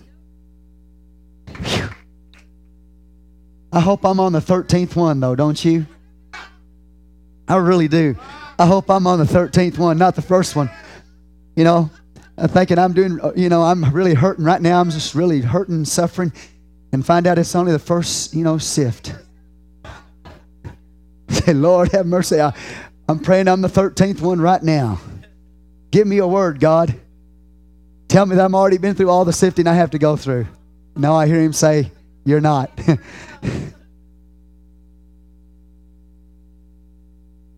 the second one. Where, where y'all think I am? What's what sift number am I? Am I maybe three, four? oh, two digit. Oh, maybe 10 or 11, something like that. That makes me feel good, man. Praise God. How many y'all think you about number two? Number three. Oh, oh, listen, now I'm talking in number ones and number twos. well, when you're number one and number two, you get rid of that, you know, stuff. Right? I told my wife the other day, stop dumping manure on me. stop dumping manure on me, man. I don't need no more manure. Just stop dumping it on me. Hallelujah. I was supposed, that was supposed to be number one, number two. I'm supposed to be number 10 or 11, according to sister, you know. Praise the Lord. See my wife back, you back there? Yeah, my wife. See, I'm not talking behind her back. She's right there looking at me. Yeah, she's swimming in it, so she got to throw it back over to me, you know. Yeah, yeah, yeah. I hear you. We we in it together. We in deep stuff together, man. So she coming over there and trying to throw some off on me. You know, I said, "No, man, keep your manure. Hallelujah. Oh, none of your manure. Praise God, man. Oh, God's good, isn't He? How many y'all love him? How many y'all looking for another church? Looking for another church? Come visit me after church. I'll give you a letter. I'm not worried about it. I care less. It's God's kingdom. If you can go do better somewhere else, please do. no, I'm going to say, uh, here's their name, and they are released. Sign my name and say, Praise the Lord. Do what you can with them. yeah. Oh, that's a good one, too, sister. Enter at your own risk. Uh, I should, maybe we should put it, accept it, them at your own risk. I don't know. I don't write like that. I don't write like they are a problem. I let that pastor, hey, if he's got God, he'll find out in a day or two anyway. he don't need no letter from me explaining all their problems, you know. He'll find out in a day or two. That's right. Amen. Oh, well, hallelujah. Y'all come back if you if you can tonight. I know I pretty much just squished you like a bug this morning. But if you can come back, come back. Hallelujah. And uh, we'll maybe we'll hear from God between now and this evening. Will y'all pray for me that I can hear from the Lord? Praise God.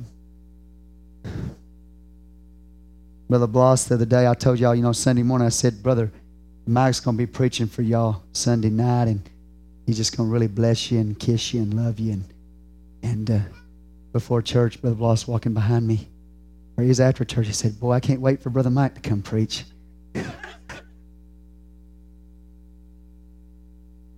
I told him, I said, I can't either, man. I need it as bad as y'all do, man. oh, my. Well, God bless y'all. We'll see y'all tonight. Love y'all. Y'all have a good day, okay? Amen.